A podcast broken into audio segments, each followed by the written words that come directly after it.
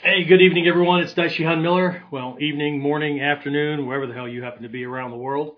Um, anyway, here we are with the next episode of Kuden. It's episode 122, and uh, let me tell you something about uh, I don't know something a teacher told me once. Um, just a snippet out of a whole big old long weekend training. He said, if we're truly creatures of habit, then is it not in our best interest to make sure that we are wired with the habits that we want to be operating when we're on automatic pilot so that we're not constantly trying to remind ourselves to do things or will ourselves to do things, right? So if we're truly creatures of habit and we develop these things, then isn't it in our best interest to set ourselves up with the habits that are going to make it work. All right. So uh, during this episode, we're going to be talking about habits. We're going to be talking about routines. We're going to be talking about not only the beneficial side of them, but we're also going to look at maybe the crutch side of them as well and how they can actually stifle growth. All right. That and more when we come back. So, the big question is this How are self defense and success minded people like us Concerned citizens worried about protecting ourselves, our loved ones, and the things we care about from the monsters we know exist in the world. How do we train in a way that gives us the skills, knowledge, and understanding we need without becoming paranoid fighters or killers ourselves, and yet still allows us to be the hero protector the world needs us to be? That's the question, and this podcast will give you the answers. My name is Jeffrey Miller, and welcome to Kuden Radio, real training for real people in a real world. All right, and we're back. You know, I've been training in this art since 1980. Where were some of you guys in 1980? Seriously. Um, I don't know. Anyway. I started training the martial arts in 1975. Damn, I'm old. Anyway, um, but I don't feel it. So that's why every once in a while I feel. Like earlier when my back flared up and I had to, uh, treat that so that I didn't get on here and, uh, be like a raging maniac. Um, anyway, so uh, what we're going to be talking about uh, during this episode is this, uh, you know, the the idea of habits and uh, routines, right? Um, I was actually listening to uh, one of my mentors uh, earlier this week, and um, this guy has really great habits, really solid routines. Like he has like four that are non-negotiable kind of things, um, and everybody should have, you know, their own, right? Habits, routines, whatnot but in this particular training that I had with him, he flipped it, right? And so the subject was on how routines and habits can actually stifle growth, right? So we all know that like every guru that, that is, is worth their salt, right? Um, uh, is always trying to convince us, right, that we need um, we need to establish, right? Good habits, right? Habits that allow us to, to move forward, uh, routines, right? So that, uh, we can make sure that things are done, right? Because these are the things that will kind of work on autopilot, whether we're thinking about it or not, right? And I think everybody gets that, right? So, uh, you know, if I've got a, a procrastination thing, right? Then I want to fix that, right? And if I can establish some routines and develop new habits, right? The routines, and this is the way it kind of works, right? We establish some routines so that eventually the thing I'm doing consciously, left brain, right? Eventually becomes a habit and I end up doing it even when I'm not thinking about it. Okay. So that's, that's a really good place to start, right? but establishing habits and establishing routines to get started and to begin growing, right,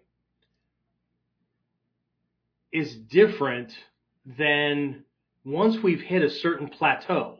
The human being, the human body, our brain, our bodies, and all that.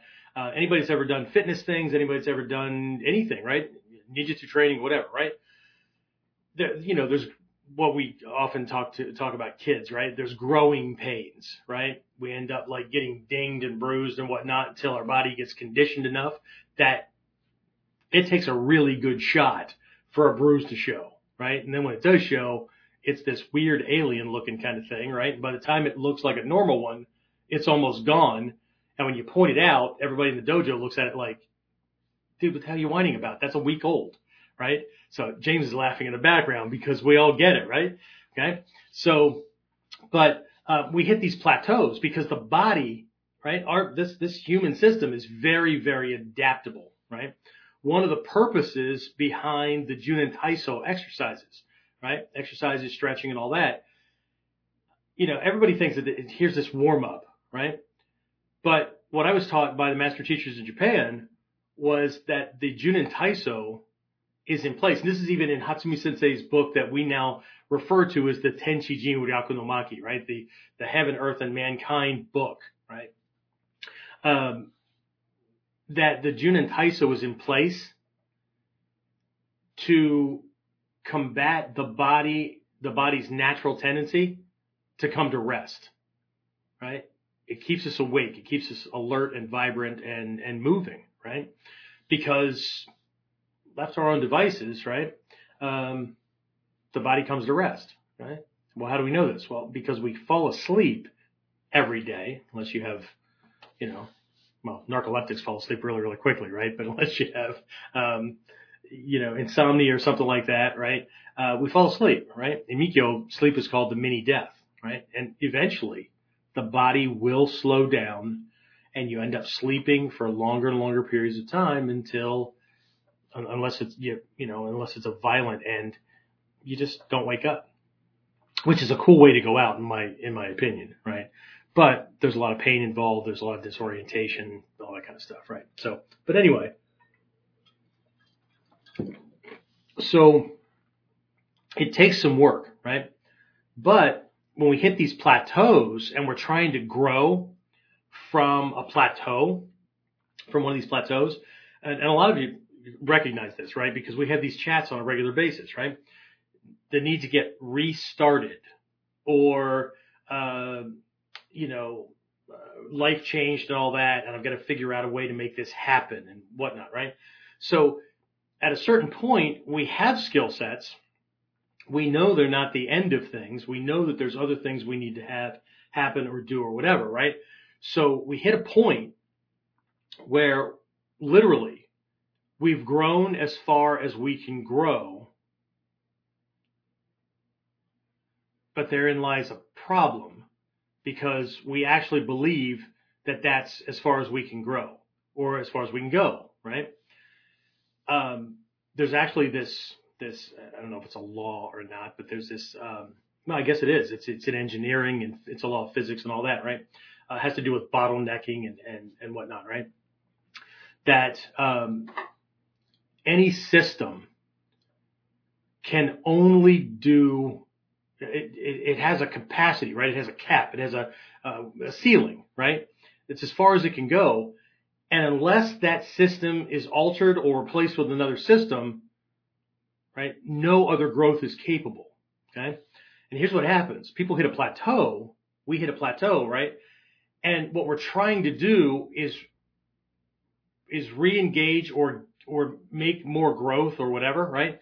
Doing the same things we did to get where we are, right? And it doesn't work that way. Okay. Uh, I know in a past episode I, I mentioned, and, and, the context was different, right? It was about, uh, uh, strong people and weak people and things like that, right? Um, I, I, think the context was that a strong man cannot make a weak man strong. You can't, right? You can teach them what you do to become that thing, but they ultimately have to do it, right? And for a weak man to become strong, they actually have to go through some discomfort, right? Because muscles have to grow, the body has to be broken down, fatigue, right? Confusion has to happen until the, the you know, the, you can get your brain wrapped around uh, the thing that you're trying to learn, all that kind of stuff, right? So everybody wants the nice route. But, but here's the thing, right? So ignore the, the weak guy, right? but a strong guy, a strong man, woman, whatever, right? Cannot be, become stronger by doing the same things that got them where they are. They literally have to change what they're doing to become stronger because again, the body hits a plateau. So, uh, so again, what I'm going to be talking about during this episode is we're going to start off on the on the omote side, right? On the on the you know the the growth side, the nice side, right? The positive side, right?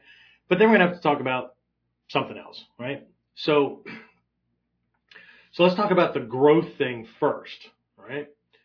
Um, and maybe maybe you're not there. Maybe you need the second half of this, right? But growth involves like doing things, right? And stepping outside of our comfort zones, okay? So I have to, I have to, right? Pick up the weights or use my body weight, right? Uh, in exercises like that, right? I have to, uh, if I'm trying to get stronger or whatever, right? I have to do the things that force the body to change so that that kind of stuff starts happening, right? Um, I can't continue to do the same thing that that produced this, right? So, you know, we have to learn uh, kamae, right? We have to learn striking. We have to learn basic techniques. We have to whatever, right? So we get that, right? and at the end of this, I'm going to tell you that ultimately this is going to be up to you because it is anyway, right? I'm not here to tell you anything. I'm just here to share information. But as we progress, right?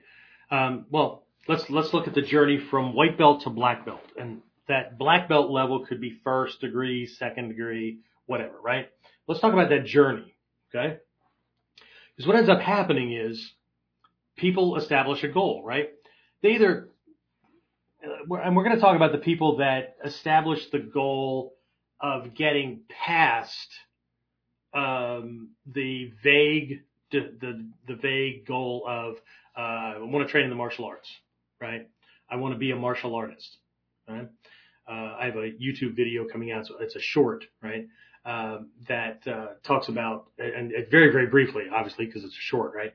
Um, that points out something from the legal realm, right? In the legal realm, it's very, very important that laws are written so that people can understand them, right? Um, if it requires a lawyer to translate it for you, right, then it's void for vagueness. Right? You should be able, a person with a normal aptitude or better should be able to understand at least the basics of that thing, right? I can do that. I can't do it or whatever. If there's way too much, you know, roller coaster, twisty turny kind of jargon in there and whatnot, then, uh, see, but again, there's this thing in the realm, in, in the legal realm, uh, that's void for vagueness. Right? And again, it's just this little micro second or three, um, that I throw this out there because I'm talking about people having really rough, uh, goals, right? In the way they describe things. And I'm not talking about people that um, hit a level of complacency, right? And they've accepted, right? This is cool. This is comfortable, right? This is good for me, right? I count them as a success too if that's true, right? And it's not a, well, what's a person to do? So, you know, you just kind of accept your lot in life. And then because they accepted it, um, you know, they get really, really happy about it. As a matter of fact, there's a really good, um, it's a really good story in a book by Chogyam Trungpa. It was a Tibetan, uh, basically Mikyo, right? Vajrayana priest that emigrated to uh, the West here, I think in the 70s, right? so he was long past by the time I even discovered his books, right? But he has uh, one of his books is called Cutting Through Spiritual Materialism. I highly, highly, highly recommend it. Okay. But in one of the chapters, he tells this Tibetan story, uh, and it's about these uh, the three lords of uh, ego, right?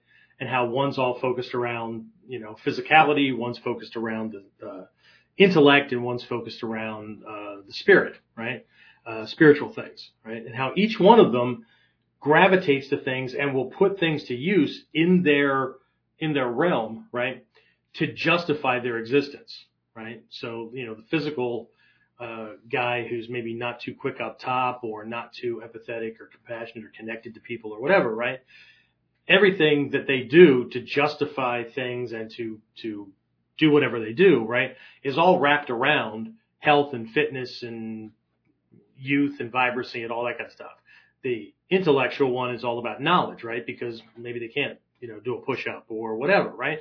So they'll make fun of the guy that can do push ups um, or they'll trip them up with, you know, intellectual puzzles or whatever, right? Because that's where everything's wrapped, right? Um, but even the ones who are on a spiritual journey, right? Ego will grab a hold of it. Anyway, if you can find it, if you're so inclined, right, I highly, highly recommend it, um, because he goes into it much more eloquently than I can, but, or went into it because he's gone, right? So anyway, um, all right, so let's just steer around that stuff, right? So the journey from from white belt to black belt, right? Let's say, say that the person has defined that they want this particular colored belt around their waist, okay? And they're going to do whatever it takes to get it, okay? Whether they like it or not. Well, that's fine, okay? So they do what they need to, right? They learn the techniques, the skills or whatever. They get to this certain level, right? We'll call it first degree black belt, right? because in the West people think that a black belt's a black belt's a black belt, right? We know differently, but that's just generally how people believe, right? So, you know, he has a black belt so he can kick my ass. Well, I don't know. My curriculum is a little bit different than Japan, and I would certainly put um, any of my fifth kyu up against anybody that got their black belt in six months, because that guy who got his fifth kyu uh, has been training for what, James? Year and a half, two years, something like that, right? So um, anyway, um, but they're going to do these things, right? Well, a couple of things happen along the way, right? Um, there's processes that we work, right? Because we learn things from our, our teachers, right? We practice 15 minutes a day, give or take, right? For every class that we attend, uh, for every, or for every hour of class, right? So one of our routines, right? At some point during the day, right? We practice, right? Um, habits, people think that practice is a habit. Uh, practice is a routine, right? We routinely practice. What comes out of that are habits that cause us to move, act, and speak differently, to think differently, right? To engage with things differently, right? So our walking changes, right? We have a different habit that way, right? The way we move, the way we look at the world, all those kind of things, right?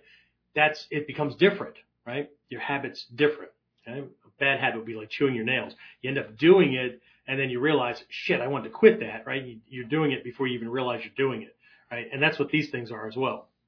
And people could split hairs, right? Habits, processes, but think about habits being internal, right?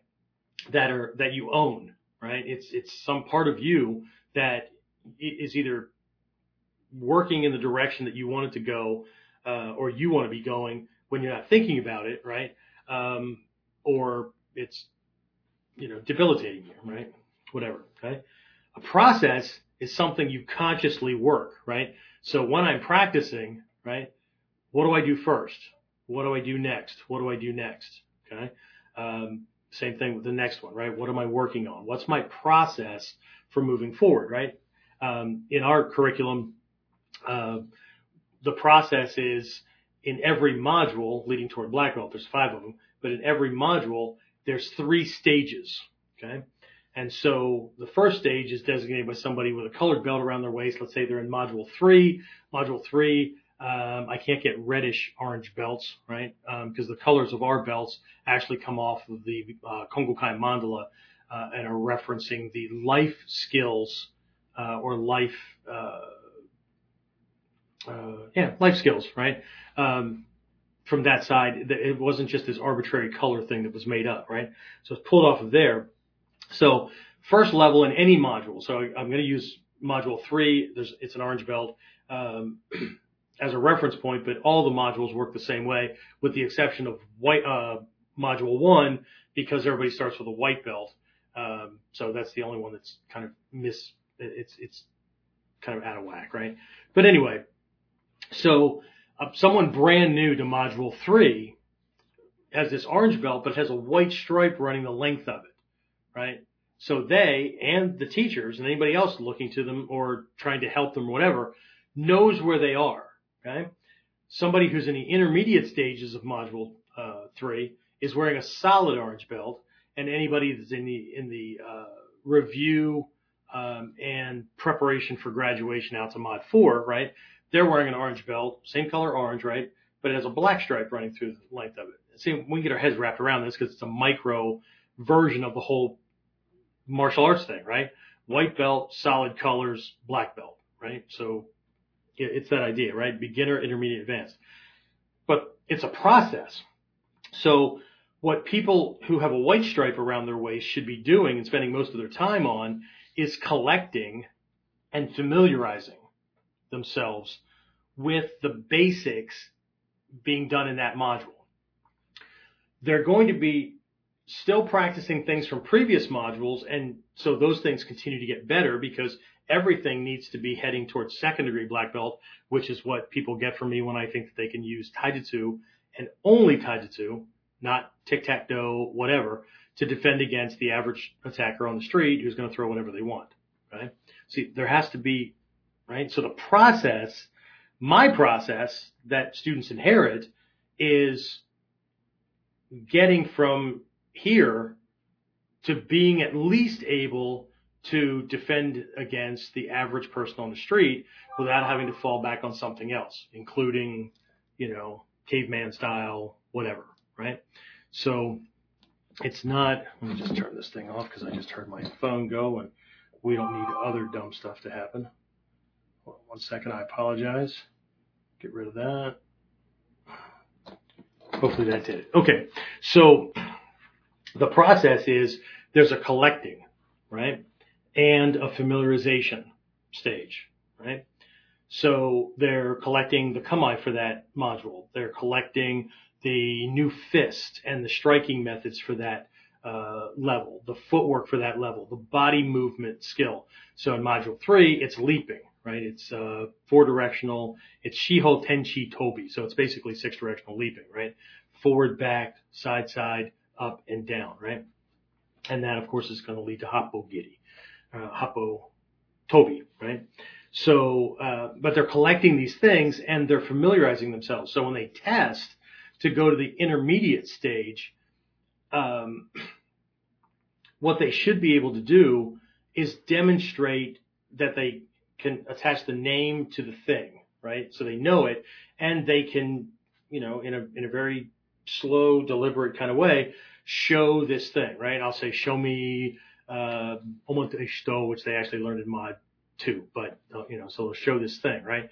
By mod three, they should be able to go from a fist to a fist as opposed to mod 2 just putting it together. Same thing with Shikan Ken in mod 2.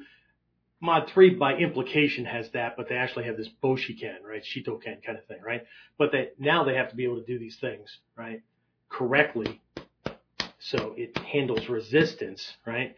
Um, and it doesn't fold. So that's the improvement from previous levels. But now they're being introduced to, uh, at this level, Shitan Ken, Boshiken, uh, that kind of thing, right? Four directional kicking. They learned front stomp kicking in mod two. So now they're going to add out, outside side kicking, cross side kakshigeri kicking and rear kicking, right? Um, eventually again, that ends up leading toward hapogiri, uh, kitty. Yeah, kitty right? Infinite directions, right? Um, so they're collecting, right? Then they move to the intermediate stage and now their focus is on the dynamics, right?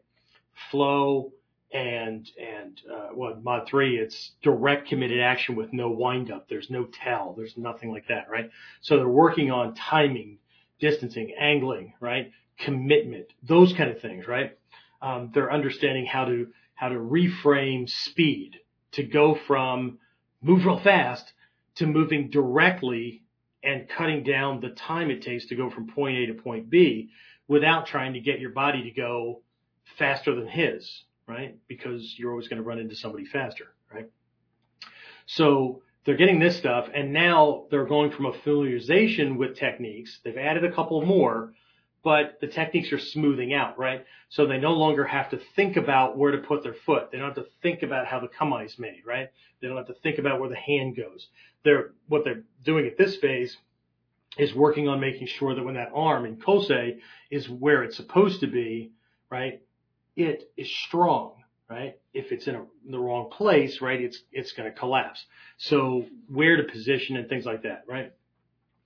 Uh, so they're leaping, right? Very quickly, boom, they can move from point to point, right? They're going to be combining leaping with rolling, right? Because they might land and stumble. They might land and have to drop under something, right? So they're not going to leap and then drop and then roll, right? They're able, because they, they're going to combine that with the flow and the rolling they picked up in mod two, right? So, uh, that kind of stuff, right? And then moving into the third phase, right? It's two things, right? One, they're making sure that they have their techniques, right? They don't have to think about it. They can do these things. That there's a sense of confidence and comfortableness, right, with their techniques, right? They're starting to own them, right? Their skills and techniques. But they're also reviewing, right? They're going through their module workbook and they're reviewing, which reminds me, if you didn't see the little clip I put up that kind of goes through one of our module workbooks, um, check on the YouTube channel. Uh, it's one of the newest ones that's up there. But anyway, um, so they're going through the workbook seeing if there's something that somehow they missed in class, they didn't pick it up, or they're taking stock of, yep, got that, got that, yeah, pretty comfortable with that, right? Ooh, that one needs some work, right? So they're making smaller lists, right, of things that need more attention. So there's a process, right, of collecting and uh, kind of being initiated into something, right? Uh, refining it, right? Getting better with it, right? And then taking to that next level. So here's what's going to happen during their training in those in that final two or three months, depending on how long it takes them to go through um, that uh, that phase, right? So they're going to be reviewing and double checking, make sure they're missing something because they need a list for that. So when they go to class, they uh, sensei, uh, I don't think I saw this one, right? Can what's okay? So can we do that in class? Great, okay. Um, this one I need more practice with, so I can do that on my own time, or I can check with sensei, hey, you know, will this come up in class a little bit more? Can we do this? Because I, I think I need a little bit more work with this and I need a little bit more feedback. Okay, great. Okay. My online guys would just send me, uh, review videos, right? So I can make sure that they're getting where they need to be.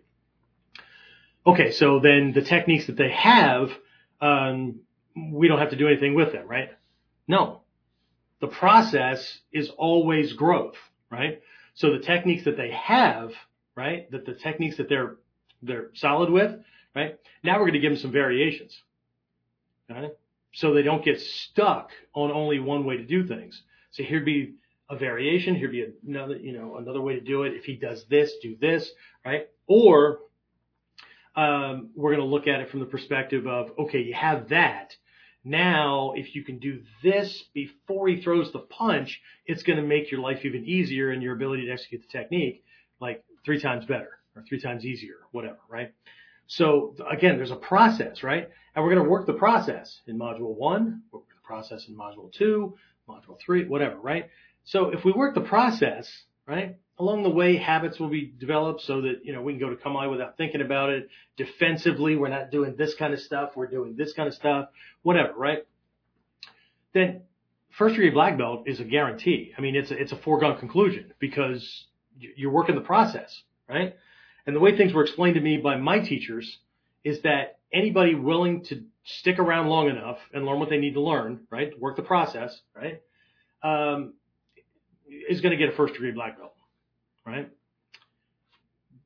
Then the next step after that is, right, for second degree, what we're looking at is, uh, being able to, again, handle that, the average attacker on the street, not the trained MMA guy or whatever, but the average, average attacker who's criminal thug or, uh, guy, you know, who's having ang- an anger management problem or whatever, right?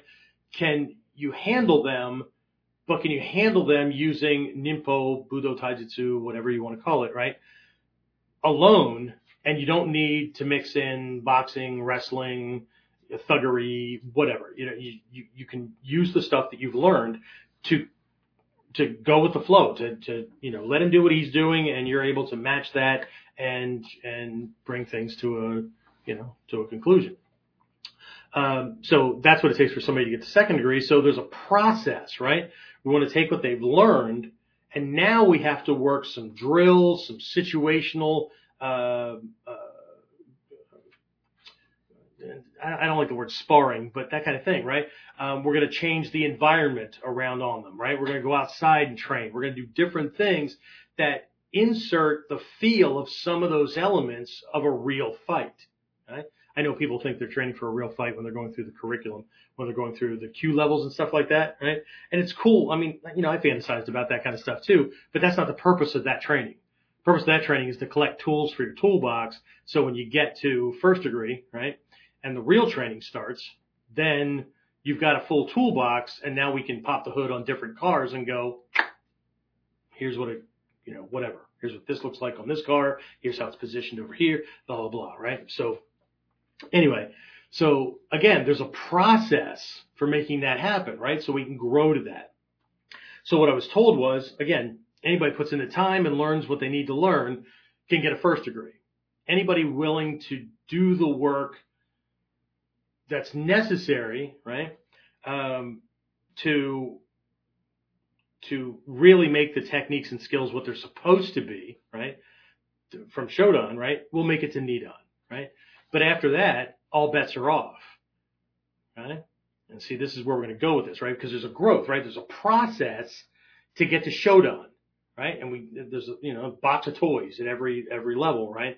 But we keep working on these things and what we're really doing, it's not a box of toys. It's, it's more like we're exposed to different tools and then we learn how they get used and stuff like that and they go in our toolbox. We, and every once in a while we may have to pull one out to remind ourselves, okay, that's how that works, put it back, that kind of thing, right?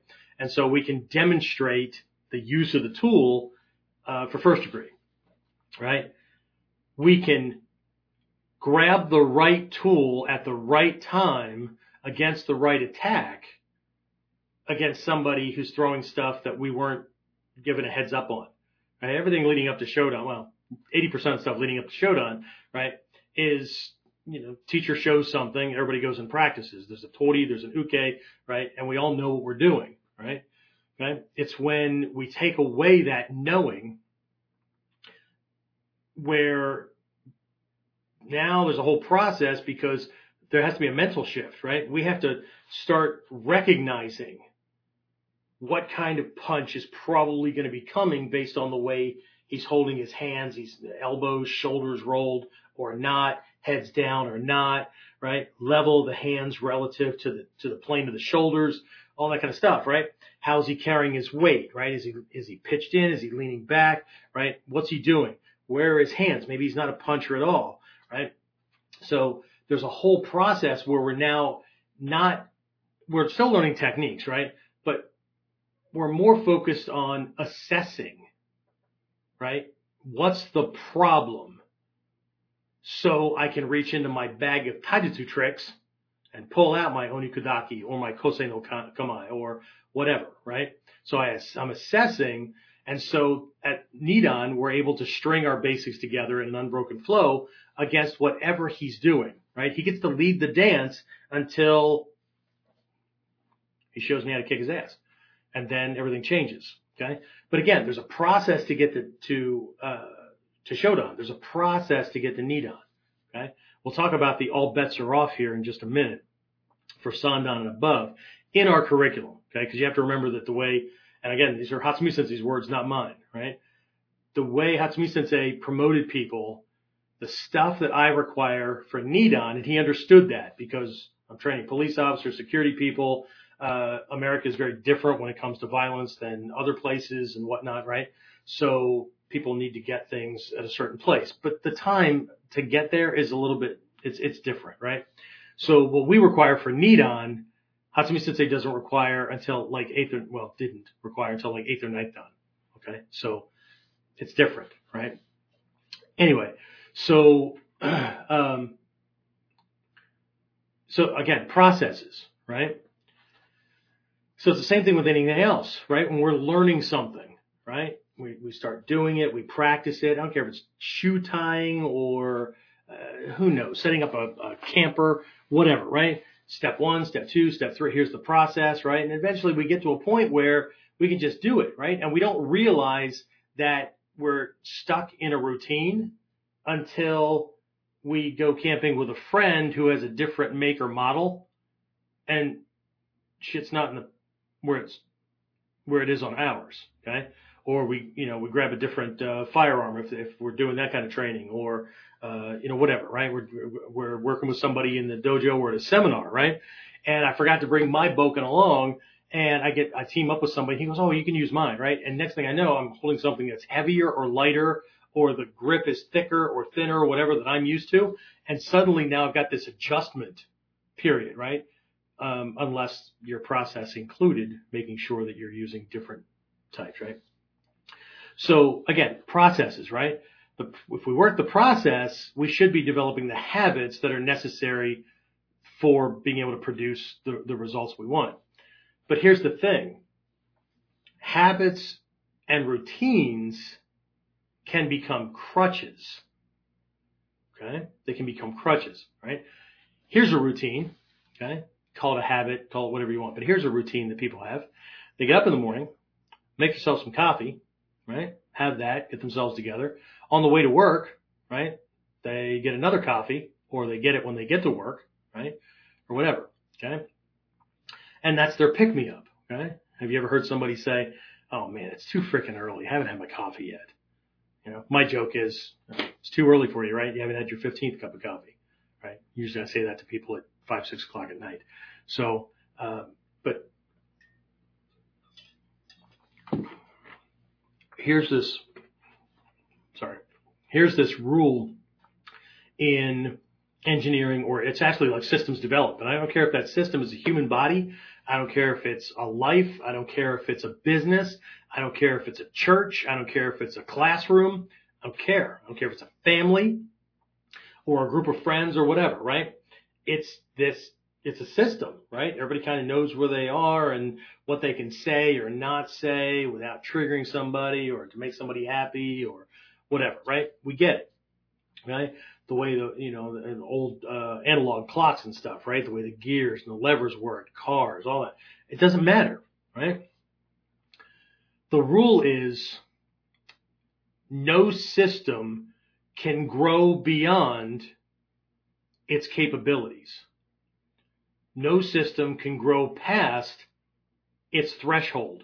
What that means is we keep doing the same thing and this is what black belts start to recognize, right? And this is where black belts start quitting and dropping off. And sometimes they don't even have to make it to black belt for that. Okay. What started off being big, humongous lessons, like I'm learning this kamae, I'm learning this, this strike, I'm learning this, this technique. This is called what? Oh, seon. Okay, okay. Seon means we're all, no, we're all noise, okay? And that comes from, okay, so, and I'm learning this thing, right? Lessons are really, really big right? But eventually, especially getting into the black belt levels, students have seen the same techniques again and again and again.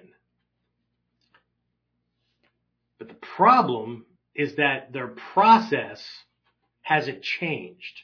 So what ends up happening is they keep seeing the same techniques, so they start getting bored. Or what they don't recognize, well, maybe they do recognize the tech, the, the, the, the lessons go from being these big, ginormous things, right?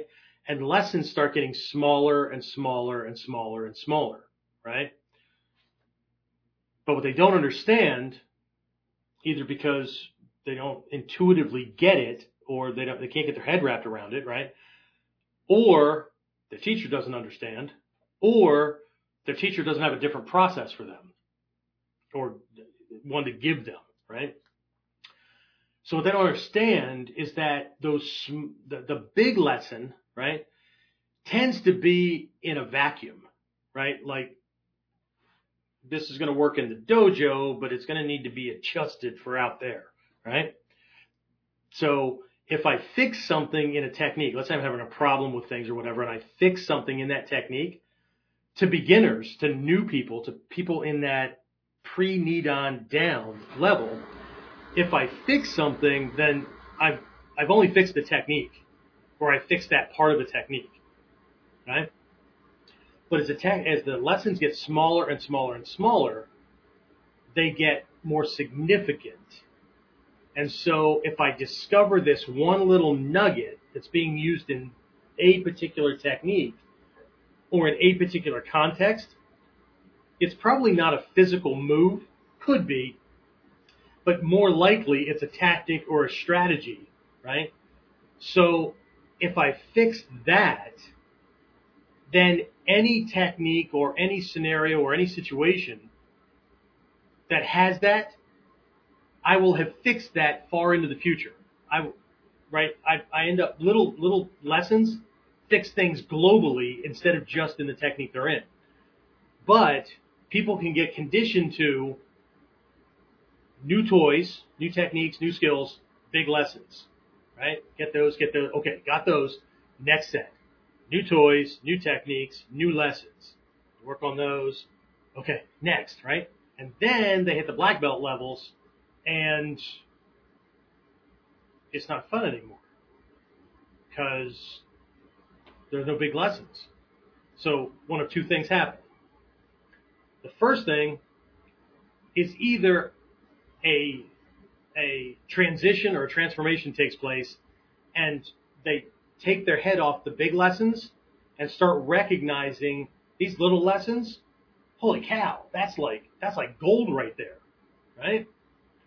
Or they think they made it. Right? They think they made it. Got it. Right? Got it. So they start to stop training or they take an instructor's role. And so they spend all their time teaching and they spend less and less, if any time, actually training and practicing to get better. Because the assumption is what? They got it, right? So in that instance, one of two things happens. Either they stay and their role changes, now they're an instructor, and they're just regurgitating the same stuff over and over again, right? And no growth is happening, right? Um, not skill wise anyway, right? They might start to grow as a teacher or whatever, but growth skill wise, ability to produce results with the lessons learned and all that, that, that hits a, hits a bottleneck. Not that it, not that it doesn't serve them, right? But it can only go so far, right? For those of you listening audio only, that's me pounding my hand up against another hand like I'm hitting the ceiling, right? So, or they figure that they made it and they quit, right? And if they're, if they quit, two things can happen, right? They're either done and go through the rest of their lives telling everybody, oh, I earned a black belt in so and so martial art and whatever. And unless somebody says, oh, hey, can you show me something? Where they would have to admit that they long since forgot it, right? They're, they're, they're golden, right? It's all good, right? Or they go jump into another martial art and start at the beginning again, which provides what? Big lessons, right? So they get their big lesson fix, okay? But the process should be moving to where little variables start to change. And if we can get more and more control of these things, then our abilities change, right? But the process has to change. Just like a weak man can become strong by doing things that make strength occur, right? But a strong man cannot become stronger. Women, you too, can't become stronger by doing the same thing. They have to change their routine. They have to change what they're doing so the ceiling moves. Same thing for us. So when my teacher said, anybody can make a Shodan, anybody willing to work hard enough can make it to Nidan, after that, all bets are off. It's because after that point, and again, if you're going through the Bujinkan system, then it's eighth or ninth dan, right? After that, the way you look at things have to change. Yourself, others, the world, the connection between them, how things work, right? We have to question everything, right? It's not comfortable for a lot of people. Um, what else has to happen? Um, what human beings are capable of, all those kind of things. There's just a wide array of things, right? So even though we give more techniques for somebody who's going from second degree to third degree, any monkey can do the techniques, right? Any monkey with Shodan skill or a little bit better than that, right, can duplicate other kata but are you able to do the things that are inside? I'll give you, for instance, in the Kukishinden school, uh, Hanbo Jutsu, right? And remember, Hanbo, uh, we're going to be covering this in our fall camp coming up here pretty soon. We're going to be uh, looking at the the no Hachimon, right, from ancient Japan, the eight gates of training that had to be going on for anybody to say that they were actually doing ninjutsu, right? We're going to bring that into the 21st century. That doesn't mean that we're changing shit and, and doing things drastically different, but we do have to recognize certain truths. One of those truths is that on the Ninja no Hachimon, right, one of the eight gates is Sojutsu, right? Some people would say Yari Jutsu, right? Spear, okay? It's called Sojutsu. Um, so is not another name for Yari. Okay? Yari means spear. Okay? So means monk. Okay? There's a whole block of study for you to follow. Okay? To understand why that's why our art is not called, or our art doesn't call spear work Yari Jutsu like a lot of other arts do. Why we call it Sojutsu. There's a connection with a really, really old spiritual tradition. Anyway. Shh. Okay. Anyway. So, uh, so what is, what is Yari, right?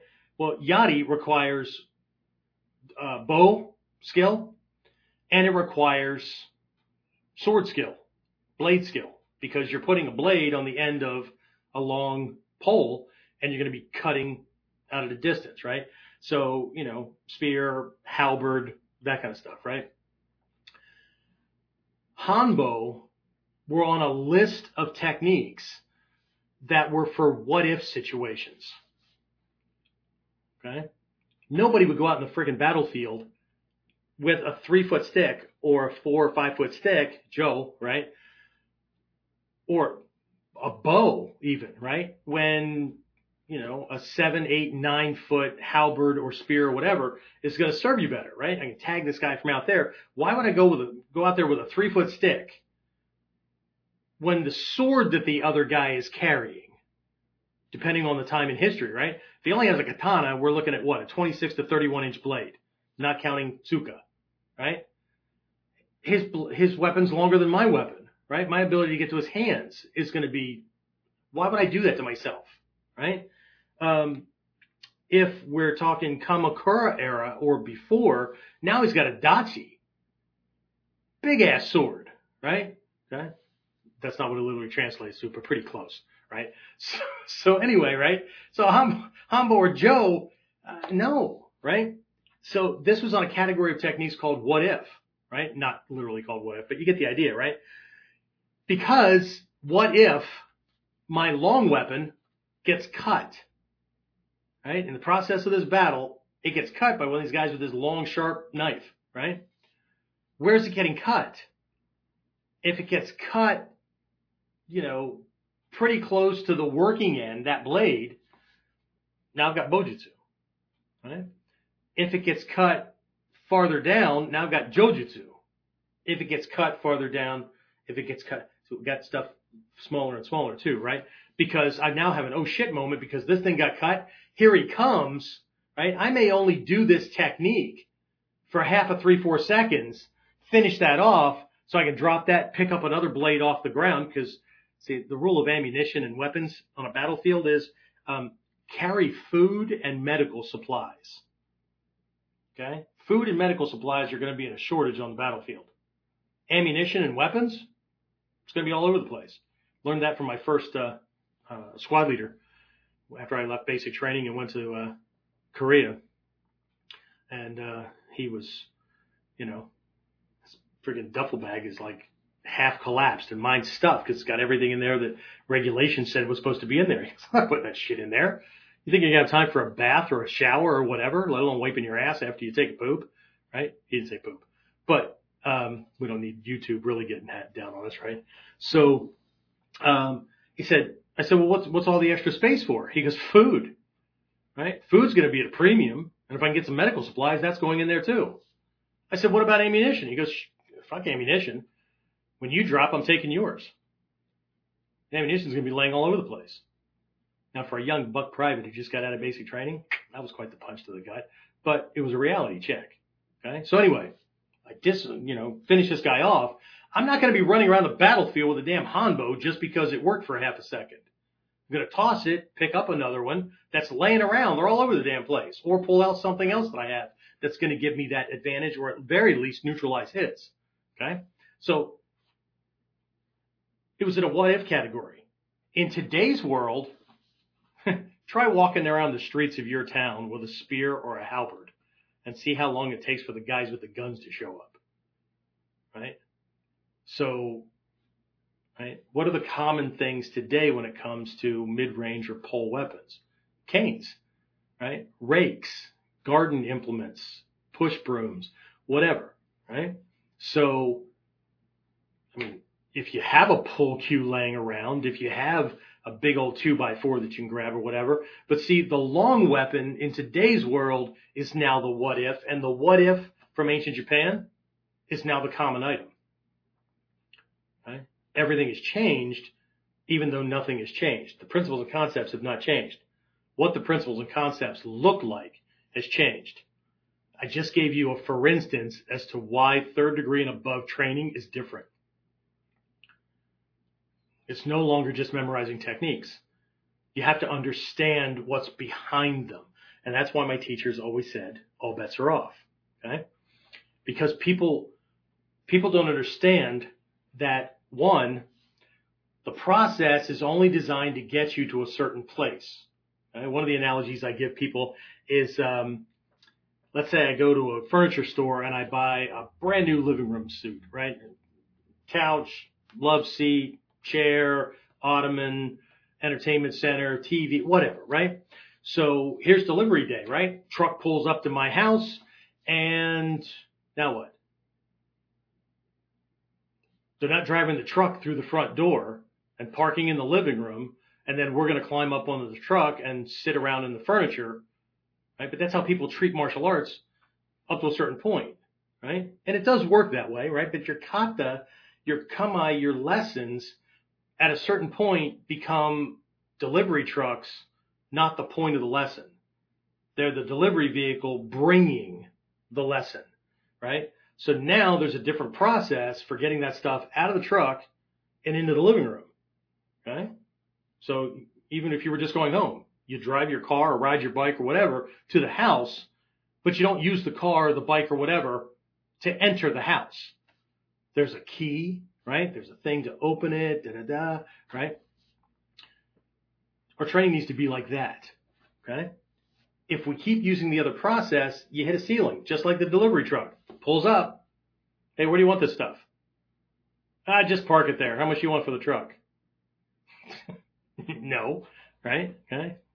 So that there's always that question, what's next? Okay. Uh, here's another example of how bottlenecks get created or crutches get created. Because what ends up happening, again, go back if you're so inclined, read that that uh, chapter on the three lords of uh, ego in uh, Cutting Through Spiritual Material, Materialism by Chogyam Trungpa. Um, we'll try to remember to post that if you're on Facebook down in the comment area so that you can spell it correctly during your uh, YouTube search or whatever, right? Um, but uh, so people, uh, let's go back and use the coffee analogy, right? People have coffee or some kind of thing, right? One of my guys on my on my business team, uh, he's my IT and social media guy, right? Oh, the number of freaking um, rocket jet fuel things to keep his ass on fire, right? Um, Drew, you know I'm talking to you if you're listening, right? Um, it's just oh my god, right? What's the stuff called like throttle and all these other names that mean like you know I just drank, you know JP4 or whatever, and right, just don't light a match. Um, so caffeine's a stimulant, right? Or these things have these different things, right? Uh, dark chocolate has, uh, what is it? Theanine or something like that, right?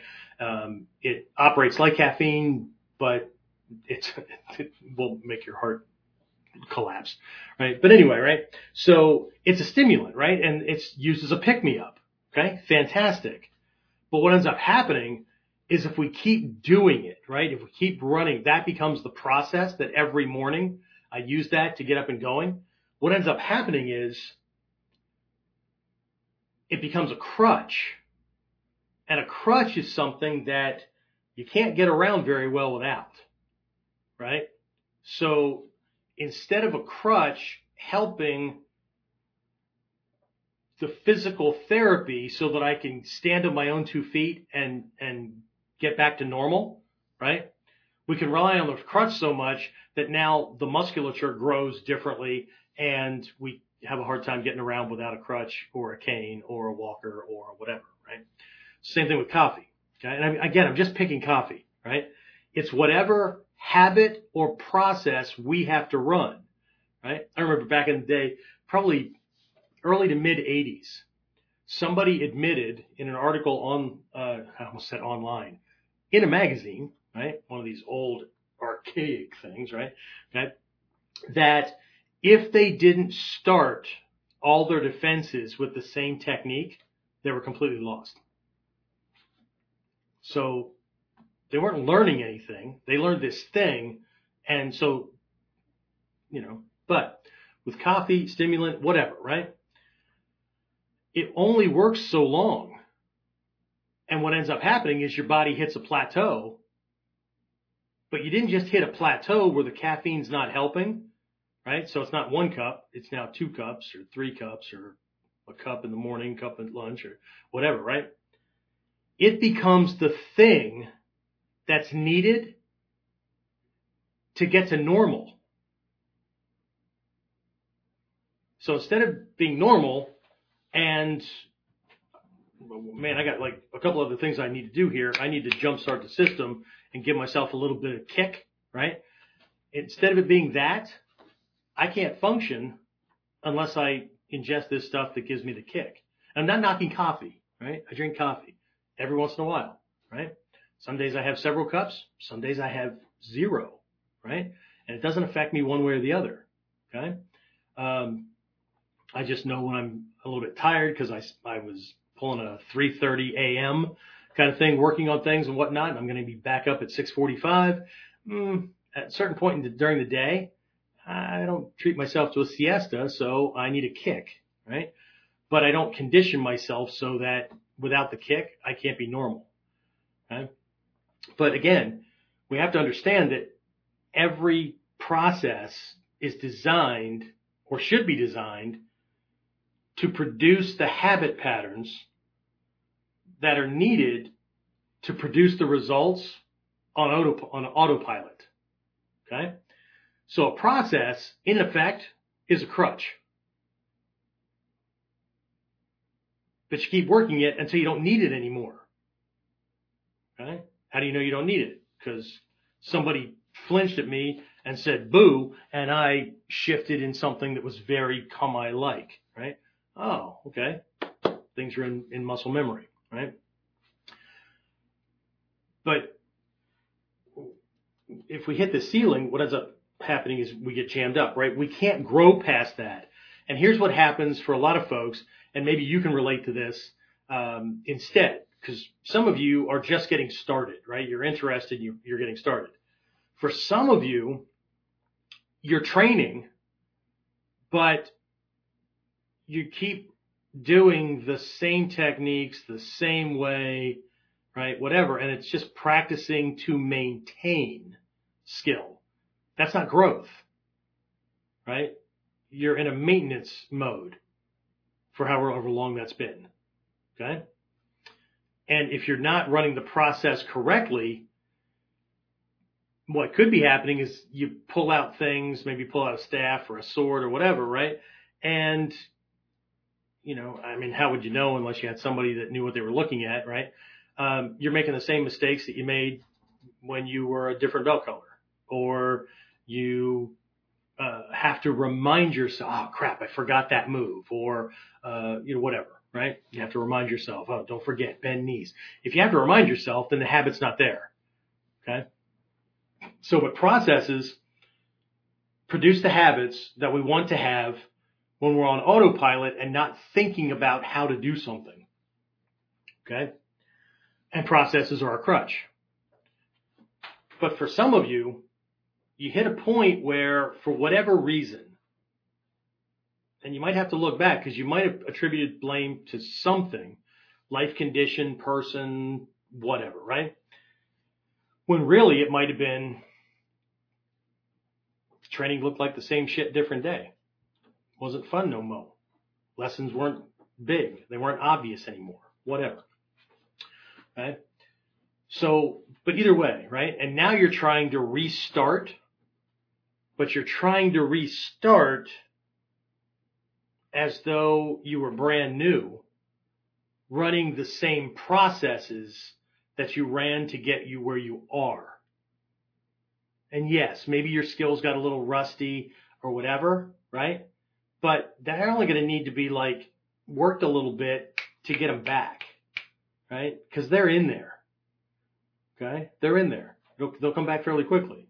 Ask James. Ask any of my guys that, for whatever reason, right, took some time off, come back, and James, I'm going to fire you up here for a minute. Not fire you up. Okay. So uh, it was a couple of weeks, couple of months before like everything that you had worked on prior was back up to serviceable thing, right? Things that you had forgotten. It did, didn't take very long at all, right? So Right. it it's not a matter of restarting, and you can't work the same processes.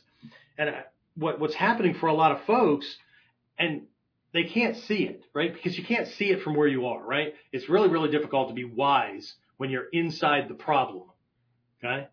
So I remember one time I was uh, I was in the military. We were flying family back from uh, Germany to visit family, and uh, like we were taking the space available kind of thing. It was a, it was a decent plane, right? It wasn't like I was putting my family in like uh, you know airborne jump seats and stuff in a cargo plane or whatever, right? Um, but we're having a hard time because it was two kids and my wife and me and whatever, right? And they didn't have like enough space. And like I let two flights go by and I'm getting agitated because this is eating into my leave time, right? And somebody leans over and goes, um, you're, how old's your daughter? Like 18 months. You know, she doesn't need a seat, right? I mean, she can just sit on a lap. On a lap. Shit. but I couldn't think about that because in my head, I needed four seats. Even though at 18 months, we couldn't have freaking strapped her into an airplane seat to save our butt because there was no car seat uh, rules or anything like that. They didn't have anything like that. But somehow in my head, we got four people. I need four seats. Right? So we can get that way all the time. And what can happen is we can be trying to run old processes that are supposed to develop habits or skills or whatever, but we already have them. They're rusty. We're not sure if we remember whatever, but we just, we need a slightly different process. I call them bridge processes, right? That kind of toss you into things for a couple of three, four classes, three, four months, whatever. And next thing you know, shit you thought you long since forgot is bubbling to the surface and it's coming out. Great, right? James is nodding his head. Yes. Okay. And then now we work a different process because of growth, right? Because it's all about growth. Right? Remember, only the first level. My, my belt systems and the modules and the way, what I require from each of my students as they move through those three phases in each module, right? Is based on a natural growth process. It's about skill proficiency, not just learning skills. It's about technique proficiency, not just learning techniques. Right? It's all about growth. So if we're not growing, we're what? We're dying. Okay? So uh, old wise people long before me said that stuff, not me. Right? So, and we're all dying anyway, whether you're growing or not. So, uh, I guess it's going to depend on how you die.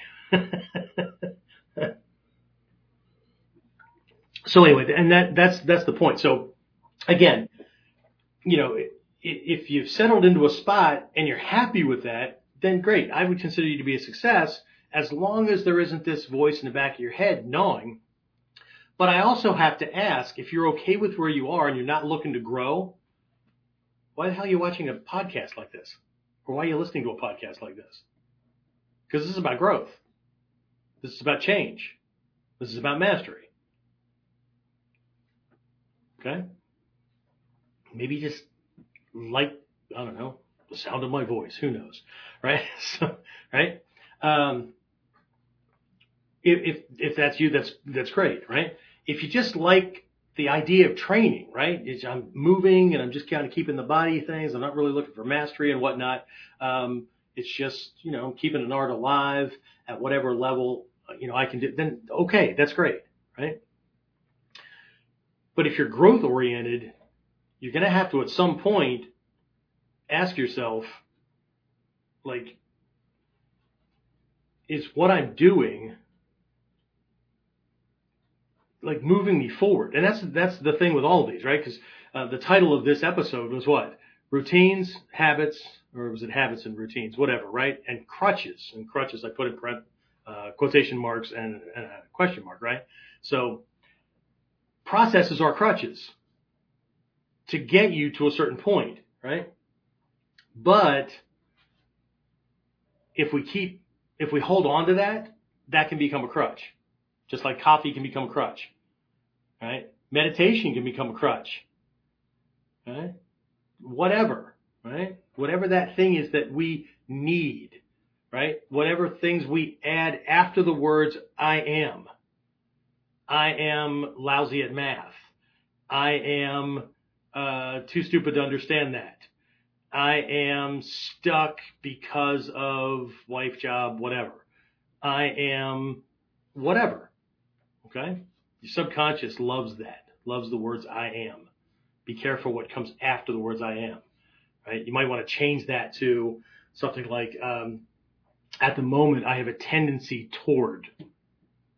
At the moment, I have a tendency to get flustered in the face of math problems. At the moment, um, I'm having uh, some struggles with managing time and availability to practice, whatever, right? But I am not able to practice. I am, uh, you know, whatever, right? I'm broke. I'm poor. I'm being held down by the man. I'm being what I don't give a shit what it is. Okay? Because when you use phrases like that, then you you you don't need to worry about anybody else, right? You've created the ceiling, right? No growth can happen in that area because you've created the ceiling. You've stated to your subconscious, I am. And ego grabs a hold of that, right? I am happy where I am. Great. Okay. Say that often enough. You might be. Okay. But again, it's the processes. So let's go back to the curriculum, right? Anybody can get a Shodan anybody who's willing to do the work, right, can get a Nidan, the all bets are off is because the process has to change. Okay? And I learned a long time ago that martial artists are really high on the scale when it comes to like physical things, when it comes to judgment, like perceptions, right? Right, wrong, good, bad, those kind of things, right? And conceptualizations. Okay? Like they can imagine things, right? Fantasize about being super cool warrior, protector, whatever, or whatever, right? They're really good with conceptualization, right? That's, you know, martial artists, people that are that inclined, right? Will learn stuff and then make up their own thing, right? So they're really high in those levels. Where they're low is in the feeling department, and I don't mean emotions. I mean being able to navigate and steer correctly in the face of things that are pleasant and will draw me in, right? So critical, this really requires critical thinking skills or things that are not so pleasant. And so the reverse and I want to stay away from them or that they're neutral, right? The critical faculty, the intellect kind of thing that's needed for that. Not so much, right? And then consciousness, right? To be able to observe themselves and bigger processes, right? Not so high? So those things have to be worked on so that we can we can navigate some of these other areas in life. Okay? So uh, you know, up to Nidan, people tend to be style oriented, right? So unless they quit that style or add another one, right? To add other capabilities, right? They're style oriented, right? So now they're going to get fixed on whatever, okay? Um, going beyond that, we need to be problem solution oriented and we need to be tactical and strategic minded, right?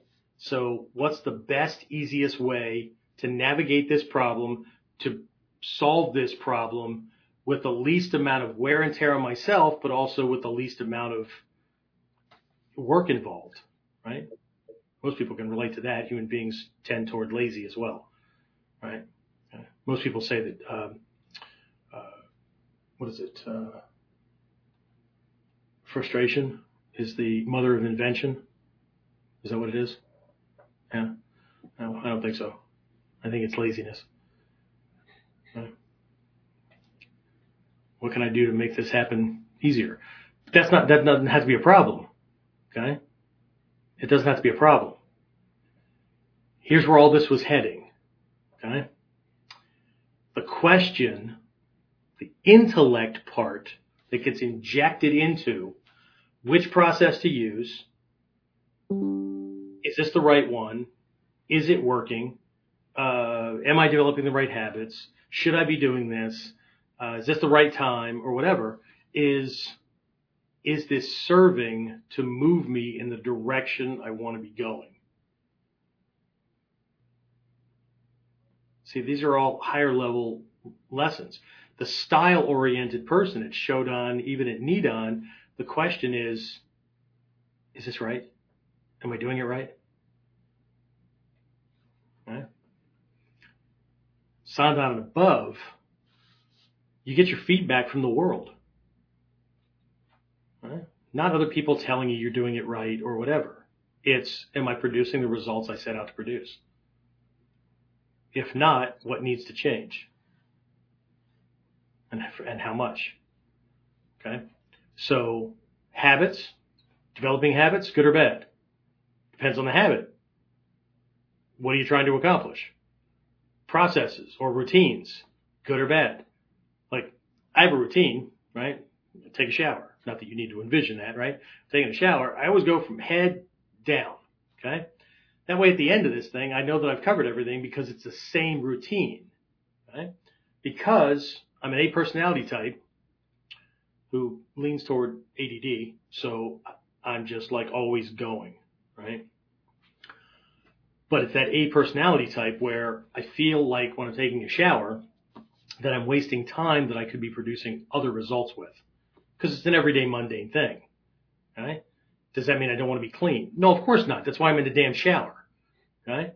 But I tend to multitask.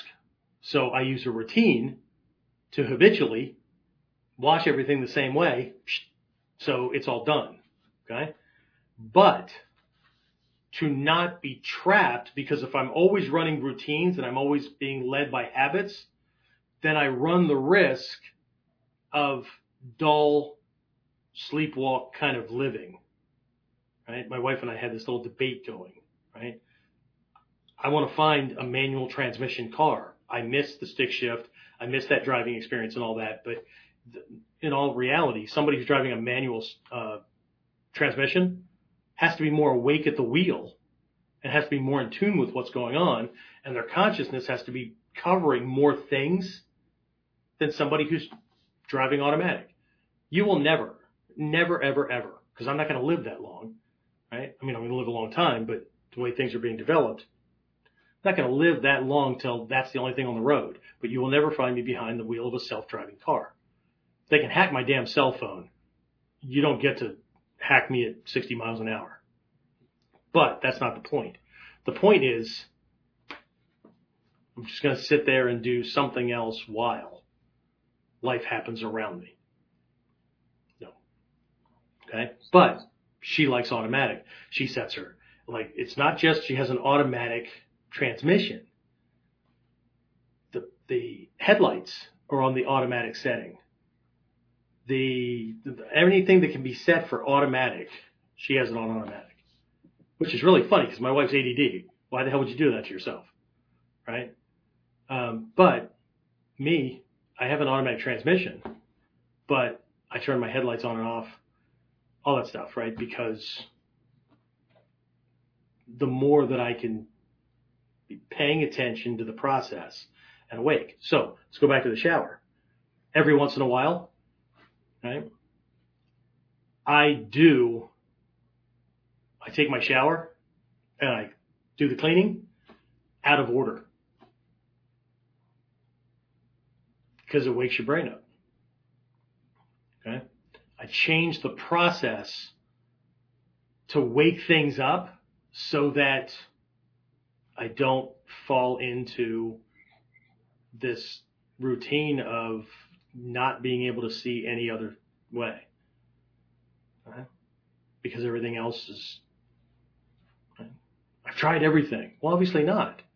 Because other people are producing results and you're not.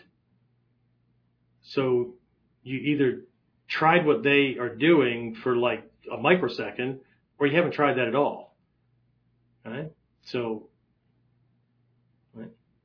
before we open this up to questions or whatever else is going on, uh, I'll finish this up with one story, uh, which is just the, you know, again, the question is, is it serving me? Okay. Are the habits you're developing the habits that are necessary that have to be owned by the alternate you that produces the results that you want to be producing? Are the processes that you're running, right?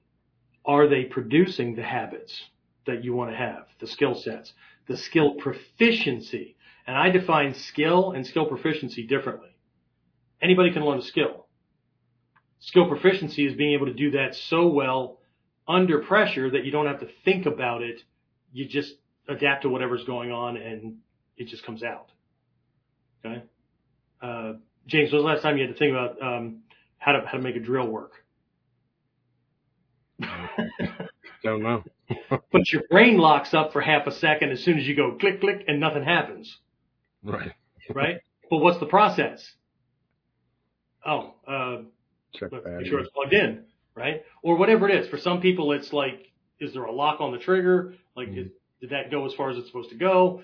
Is it plugged in? Then you're going to trace it back to breaker because I need electricity, right? There's a process to figure that out because you know how the thing works, right? And what's necessary for it to work.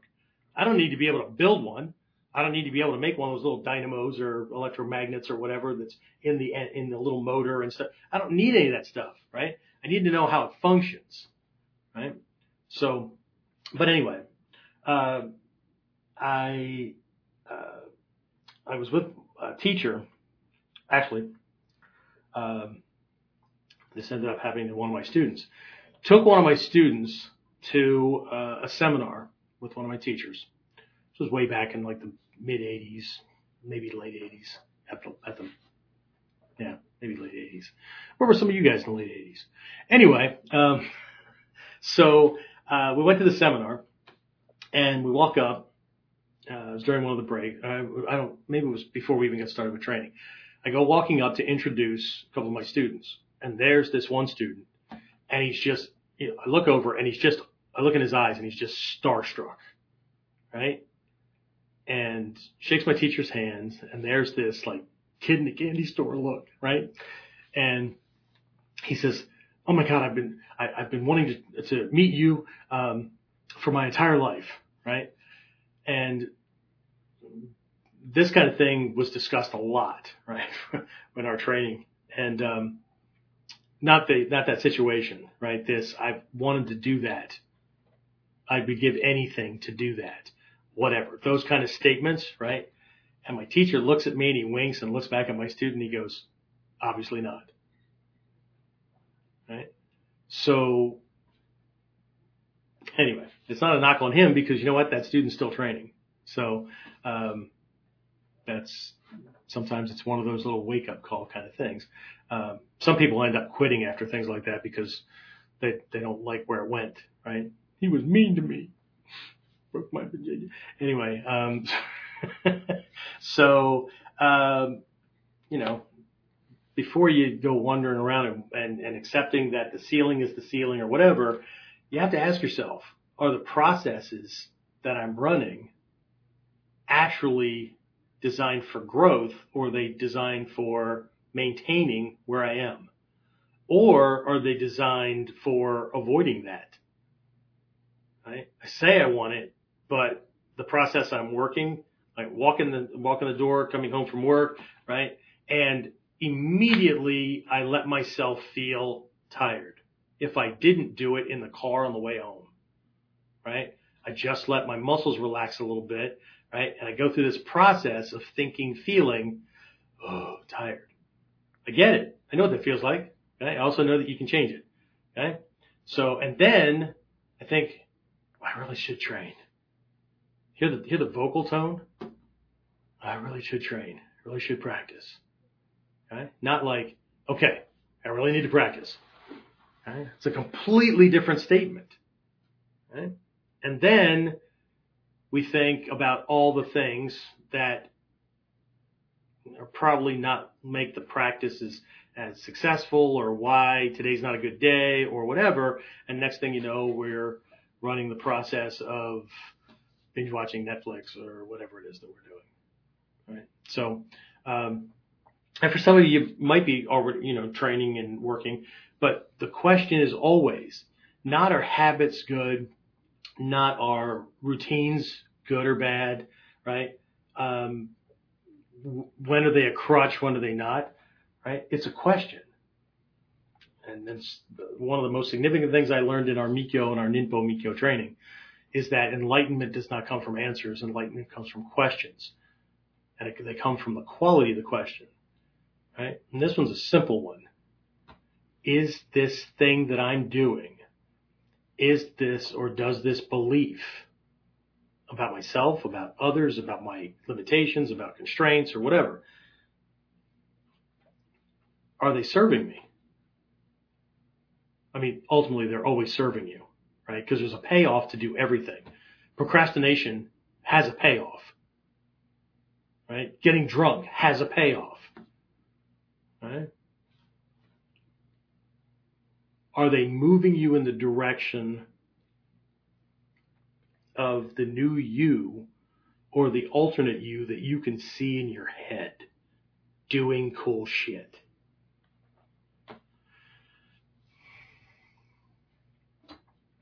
That's it. That's all I got.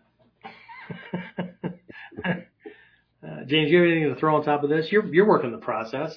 Every one of my my co-hosts or helpers or whatever with these things, with the exception of a couple of episodes where I realized that the process I was running was not allowing me to, to, to do this the way I needed to. So I reached out to James. But before that, I had Eric White.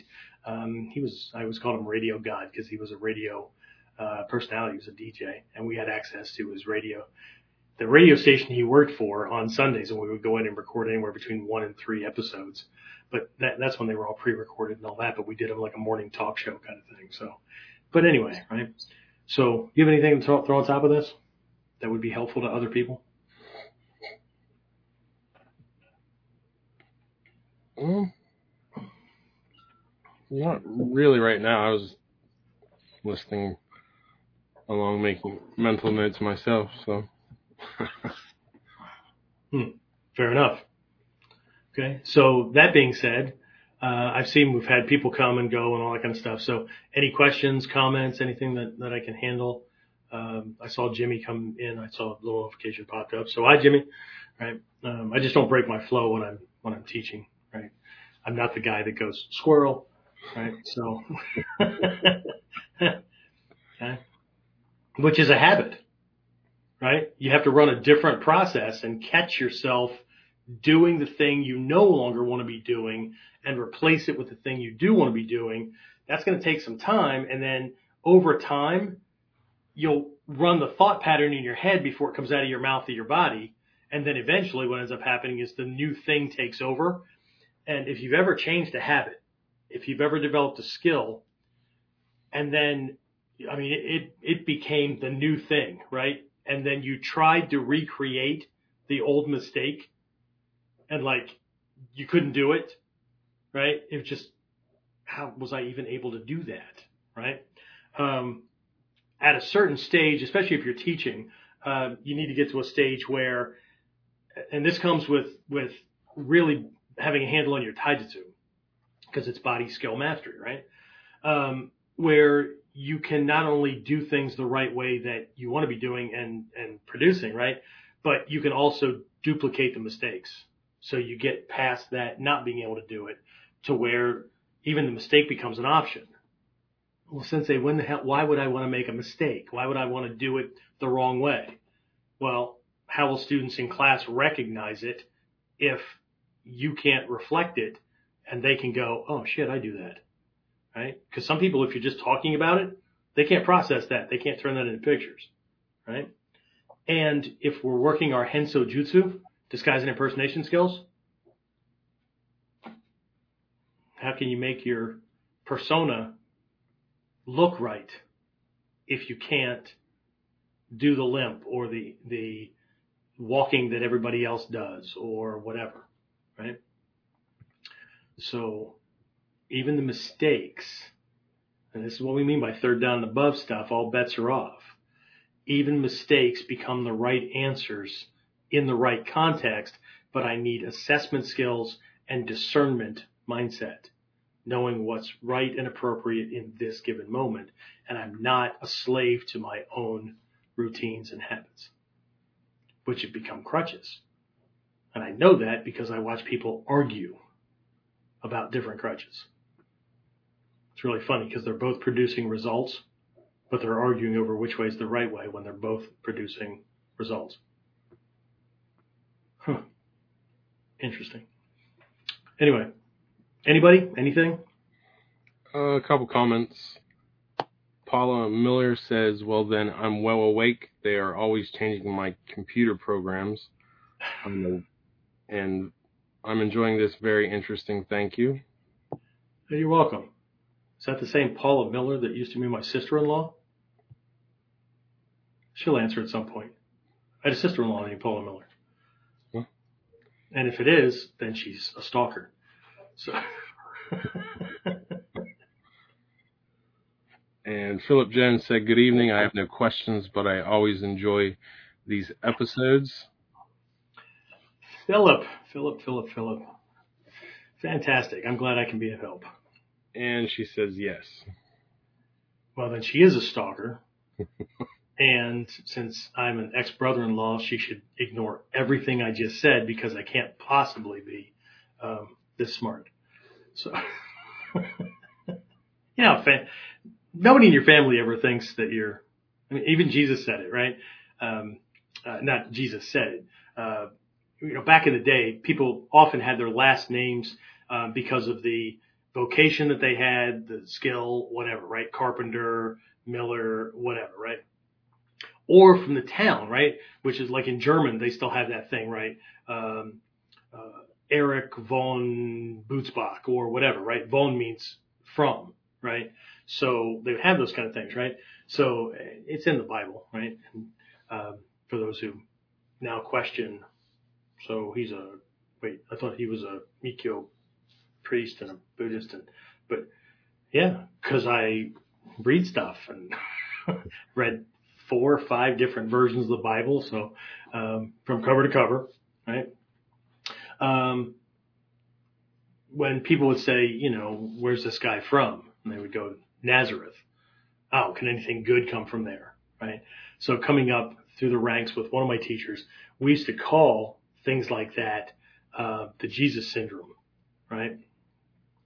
Uh, and at one point he was telling a story where, uh, you know, he was set up just outside of Dayton, Ohio, right? This was Stephen Hayes way, way back in the day. He was set up outside of Dayton, Ohio and a couple of my peers, a couple of my, uh, fellow students were Dayton police officers. Well, they were always trying to get him in to do uh, police training for the Dayton Police Department, right? And meanwhile, like the Dayton Police Department was bringing in specialists from like Houston or LA or whatever. And every once in a while, you know, these guys would go and say, look, he's right here, man. He's an international, da, da, da. Well, he's, he's from Dayton. He's from Germantown. Can he be that great coming from Germantown? Right? It's the same thing, right? Meanwhile, the Houston Police Department has a butt ton of like experts and guys that know what they're doing down there. They were hiring Stephen Hayes to come down and teach the police. So right? Because somehow, and if you listen to the words that come out of your mouth about the town or region or area that you live, you might catch yourself saying, well, what can you expect from a place like this? Because, you know, the magic's always going to be somewhere else. People used to ask me that. I remember back uh, when I first set up in this area, so we're talking late late 80s, early 90s, and uh, they'd find out that I was doing this stuff, training with Stephen Hayes and training with Hatsumi Sensei and stuff, and they're like, really? The hell are you doing around here? I mean, you should be in like Houston, LA, New York, whatever. And I'm like, no, no, no, no, no, no. This is Ninjutsu. This stuff has been hard to find for centuries. Why the hell would I change that? See, it's just a realignment. Right? Experts have to come from somewhere. Why not you from the place you are? Maybe one of the bottlenecks, maybe one of the ceilings, is your belief that nobody from where you're from, including you by implication, can get farther than this ceiling.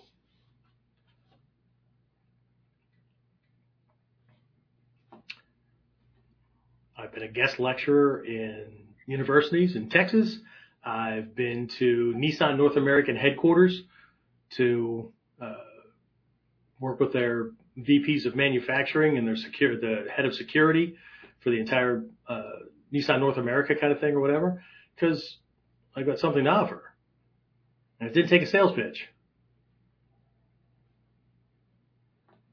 I'm not ringing my own bell. It's just that I can't. I mean, wherever I'm from, right? If I if I did what everybody else does, wherever I'm from is suddenly not going to be good enough because, well, you know. Really, hmm, interesting. Anyway. Anybody else? Anything else? Uh, Paula just said no stalker, just periodically tune in. I enjoy listening and learning new things. You are a good teacher. And I'm going to keep pushing buttons, so thank you for the validation. You know how much I need it. Thanks, Paula. I appreciate it. See, there you go. Look, see, validation from uh, somebody who doesn't even have to like me anymore because she's an ex. Sensei's an ass. Yep, so much for that.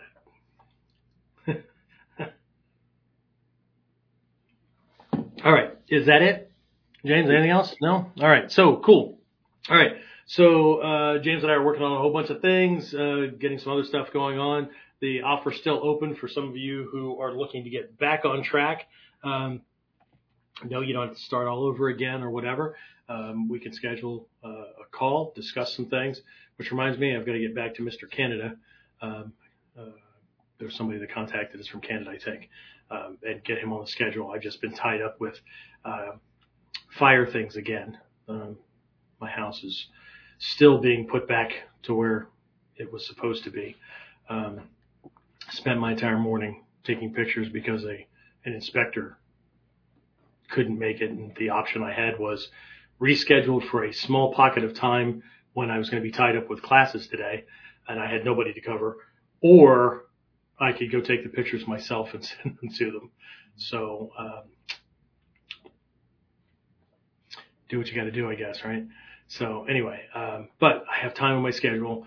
Uh, just got to find these little pockets of time. Uh, just on with a former student from where's he from? Kansas City, I think, right? Um, we're looking at a broader self-defense kind of thing. Uh, I'm not sure what my what my involvement or how deep that's going to go. Uh, but he's starting up this big thing uh, that's about self-protection, but not or self-protection and self-defense and security and things like that, but not just from a fighting standpoint, but financial, relationship-wise, you know, the whole life kind of thing. There's all these different aspects, right? Can you survive bad things that happen in certain areas of your of your life, right? Self-defense transcends getting punched in the face or getting stabbed or shot. Okay. Well, everybody's focused on that. Meanwhile, they're pissed off every day because of other choices or other situations or whatever. Okay. Self protection. right? Protection of the self, right? Not just not getting your body broken or your skin perforated or whatever. Just such a limited viewpoint. But again, ceilings, right? Bottlenecks, right? So, anything else? Nothing else came in, but we got fall camp coming up. We do. Fall camp is September 30th, October 1st, and 2nd. There's a virtual option. There's a live option. Uh, if you check it, check out the information and you know you can't make the full weekend or whatever, right? You can always do a day. You can do a single session. You can pay for a single day because it's more expensive if you do a session. Uh, a session is more expensive than uh, uh, what? A, uh, not more expensive than a single day, but if you put two sessions together, it would be more more expensive than the two sessions in a single day. But if somebody can't do like a one single day, they could do like Saturday morning and Sunday afternoon, right? We would just charge you for a single day. That way, it's just easier on you, right? Um, there are payment plans available if you need that kind of thing. Um, what else? Uh, it'll, it'll be closer. Somebody just sent me an email yesterday, I think, that they have to work, so they can't even do the uh, virtual thing. But uh, they wanted to know if I would be uh, making the the videos available. So yes, we will, but I'm not going to do that until closer to um, that time because again, if people are in the habit of taking the easier route, getting the video so they at least have the information, right? What are the chances that they're going to do a whole lot with it? I don't know, but my job is to make sure that people are actually getting the stuff. And so my processes make people uncomfortable to the point where they have to they have to decide whether they're going to act or not act. Not take the least discomfortable or the least uncomfortable option. Right? So I never had that option. This is an old guy speaking again. I didn't have that option. Right? Because things weren't recorded. Right? they weren't virtual. Right? So my option was, do I figure out how to make it happen so I can be there or do I miss out on the information and hope to God that they cover it that way again in the future? Right? That, that kind of thinking, well, they'll teach that again, right? Is technique oriented. What about all the other life things and the, the stories and the, and the other things that are based on students who are there and the questions that they ask and how that caused the lesson to steer in a certain direction. That'll never be duplicated again, ever. So I was always, uh, I was always hungry. Like if you think, think of, you know, tigers or lions or whatever out on the, out on the, the plains, right? I was always, always hungry because I was always afraid I was going to miss something. I was going to miss a lesson that I absolutely needed, right? So I, I figured it out. Shit, I got loans, short-term loans, I paid them back, payroll deductions, stuff like that, right? Negotiated with family, negotiated with, with, uh, well, I was, there, no one has a harder time negotiating for time off than I did when I was a low ranking person in the army. Zero. right? So, and I'm going to leave country on top of it, and I'm a Cold War soldier in a country where terrorists are blowing shit up left and right? Oh yeah, can I get a weekend off? Can I take a week off? Yeah, yeah, no. It'd be awesome. so, um, yeah, but, uh, but that was me, right? That was me. Everybody's got to do, you got to do you, right? So, um, but which reminds me, uh, this past weekend, what was it? Uh, Saturday, right? When my wife and I, uh, unless we're out of town, we're off on uh, one of our little jaunts or whatever, right? We have my grandson all day long. His little three year old, right? He's just his, he's grandpa's little buddy kind of thing. He's got Grammy wrapped around his little finger, which is, I'm told where it's supposed to be, but drives me nuts some days. But anyway, she found this really cool thing for him to do. She likes to find these little outings, right? Well, the Bucknell University football team was doing a field day for kids and I'm like, he's three. What are you gonna do? Give him a ball and just let him run around the field and do whatever? And um, I was pleasantly surprised because he did really, really well. And these 20 something football players and the coaches and all that did a friggin' awesome job with the kids. Um, but um, cool things came out for me. Like I want to do something like this for the school, right? Because what they had were different stations, and at each station, everybody got a chance to try a particular skill. And the coaches just, it was just a little snapshot kind of thing, right? But there was a tour of the locker room and all that kind of stuff. And I originally thought, I mean, he's not going to get jazzed about the locker room, right? But he watches these other little kid shows and he recognized a freaking a bench press machine um, all by himself and stuff, right? So it was really really cool. But another cool thing came out of it because to motivate the players in a non-verbal, you need to get your shit together kind of right, right? I want to do this in the dojo. I, I don't think I'm going to use the same words, but the, the, the leadership is going to have to talk about this. So what they have is they have this board, right? It's a magnetic board. And so they have three pictures at the top, right? So, uh, the one at the far left, right? So I guess that would be here for you guys, right? far left, right? Um, was a picture of a lion, male lion, sleeping on a warm rock, okay? And, uh, the word above it or below it was full, right? Like they just had a full meal and they're going to kick back and take a nap, right? So they're, they're satisfied, right? Everything's whatever, right?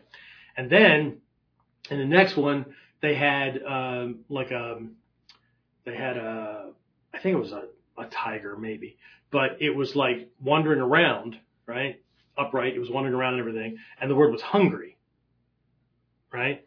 And then the next one was another one that like was just, you could see it in the eyes, right? Hadn't eaten in a while and whatnot, right? And the word they had there was starving. Okay. And so, um, the idea was if the if the player's name was under hungry, right? They're showing up for practice, they're on time, they're doing their weight training, whatever, right? They're they're at practice, they're doing what they need to be doing, they're keeping their grades up and stuff like that, right? So they're hungry, right? They want to play. Everything is good, right? If they're going above and beyond, they show up early before practice to get some extra weight training in right? They're getting extra tutoring in classes to make sure that they stay qualified for the football team. All this stuff, right? Then their name goes under starving, right? Because they they want more than just good enough, right? And then if they were taking time off, more than late for practice. I mean, like showing up, grades are slipping, stuff like that. Well, then you must be complacent. You must be okay, right? So the the player was trying to explain this to a three year old, but I got it because Stellan's just like, yeah, you know, but uh, all all the players' last names were on a little strip that was laminated with a magnet on it, and then they moved, right? And so this player who was giving us the tour said it was like happiest day, right, when his name was moved from hungry to starving, right? Because people wanted to be in that level because they, you know, ultimately coming out of university or college football, they're hoping to get picked up by a bigger league or you know whatever, right? They're they're hoping for other things. So this was the this was the thing, right? They're showing that that, that they're not operating like somebody who's hungry, like you know, I could eat, right? What do you want? Well, I don't know. What do you want, right? Somebody who's starving, put something in front of me. Right? Somebody who's starving will do whatever is necessary to get the meal. Right? That's different from somebody who's like, well, you know, there's food in the cabinet, so I can eat whatever I want. I'm hungry. Yeah, let's go look and see what's there. Right? I'll eat. Right? I'll be full. I mean, I'll be, I'll be good. Right? I can wait to the next meal, whatever. Okay? It's what you do when you're hungry, right? You grab a bite to eat. Okay? Starving. Okay? You would never hear somebody who's starving look at a menu and go, that's disgusting. Okay? Somebody who's full, you're not going to see me moving for days, dude. I am stuffed. Right? This, and I, I thought this was brilliant, right? My wife thought it was brilliant. She looked at me and I went, oh yeah. Yeah. I'm not sure if we, how we use the words, but students need something like that, right? as a way to, you know, and also works with peer pressure as well. Nobody wants to be in the place that everybody, you know, well, that's not nice. It's the 21st century. We can't make people feel like that. Maybe that's the reason why people are falling behind. Everybody's, everybody's racing for average, but better. Right? Average does not change the world. Average does not, I'm not going to go there because lots of people have already, you know, been convinced that, see, let's not talk about that because that makes people feel bad or your definition's different than mine. I know. I know. You know how much flack Ian, Ian, uh, or Elon Musk took about, you know, his kids don't even like him and blah, blah, blah. I mean, yeah, I, I love it, right? I, I love when people just soak up the news. Because never forget that the news is selling advertising space so they can make money to pay their expenses, including payroll. So careful what you get lured around with, um, those little hooks that snag your nose. Okay. But, uh, and I know I shared this story before, probably right after it happened. Uh, but Elon Musk uh, was a guest host on Saturday Night Live, right? And I don't watch it. I saw it secondhand, right? But he came out and normally people, they come out and they do their best at being a comedian or whatever. And he comes out and he goes, um, to all those who have, who have a problem with me, right? I'm reinventing the electric car. I'm going to put, um, human beings on Mars in my lifetime. And he mentioned something else, something like that, right? And he said, did you really think I was just another chill guy? Or did you think I'd just be another chill guy? Right? So, um, yeah. And why don't his kids like him? See, it gets in the news, right? Don't like him, don't like him. I knew lots of rich kids. Okay. They didn't like their parents. Okay? It usually became because their parents ended up having to tell them no at some point. And they were used to hearing yes all the time. So their routine was, I ask, they give it to me. I ask, they give it to me. I ask, no. I ask again, they give it to me. Huh? There's a hard, fast no, you're not getting this at all. If you want it, get a damn job. And the parent doesn't fold and it breaks that routine. Of course. Of course, they're not going to like them. Just like any parent that's ever gone through a divorce and had to do child custody things. Hopefully you have a court system like we have around here where they're really, really smart about things where, uh, you know, the kid wants to go live with the parents that, or the parent that gives them whatever they want. So they have to gauge, right? Well, dad's mean. He always says no. I'm going to go live with mom or I'm going to go live with dad because he always, right? Because up to a certain age, the decisions are made how? Based on pleasure and you know, attraction to pleasure, avoidance of pain. Uh, it's not made with a discerning mindset. Of course, that can be said about people that are three times that old as well. Anyway, anything else? I keep looking over here because I see James' picture there and it's bigger than it is right there, but my camera's right there. So, but me staring at that one-eyed cyclops with two little glowing lines beside it, uh, that's kind of weird. Anyway, so is that it? Are we good? Yes, those is it. All right. So fall camp, September 30th, October 1st and 2nd. And then if you can't make it for that, or if you can make it for that, uh, January, first full weekend, because the holiday weekend is split, right? So the first full weekend, 6th, 7th, and 8th of January is our, um, New Year's Daikomyosai, our New Year's kickoff, yes, pun intended, uh, seminar. And I have not picked a theme for that yet, but if you get in on that now, like you can still, I think until the end of the month, right on fall camp, you can still like save like 75 bucks for the whole weekend. It was 100 bucks, but you missed out on that one. So, um, 75 on that one. And after that, it goes to full price. Um, fall camp, uh, do we have a price listed on, on the page yet for that? For Daikomyosai? Yeah. Uh, so.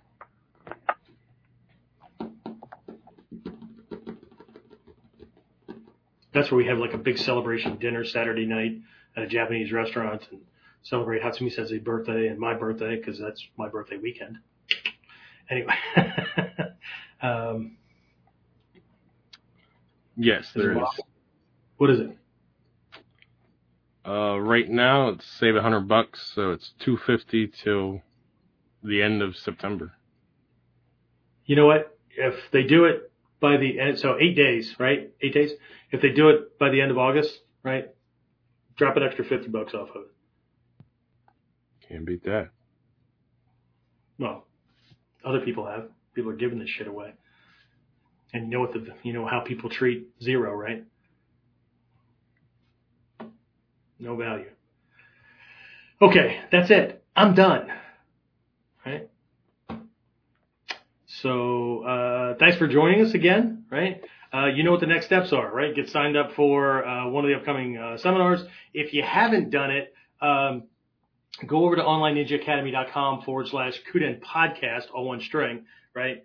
And subscribe because if you're a subscriber, we send out extra stuff. There's like, sometimes there's midweek lessons. Sometimes I'll cover something on Kuden and I'll do an extra video kind of thing to dive into some aspect of that even more. And then I send that out to people, um, you know, whatever, right?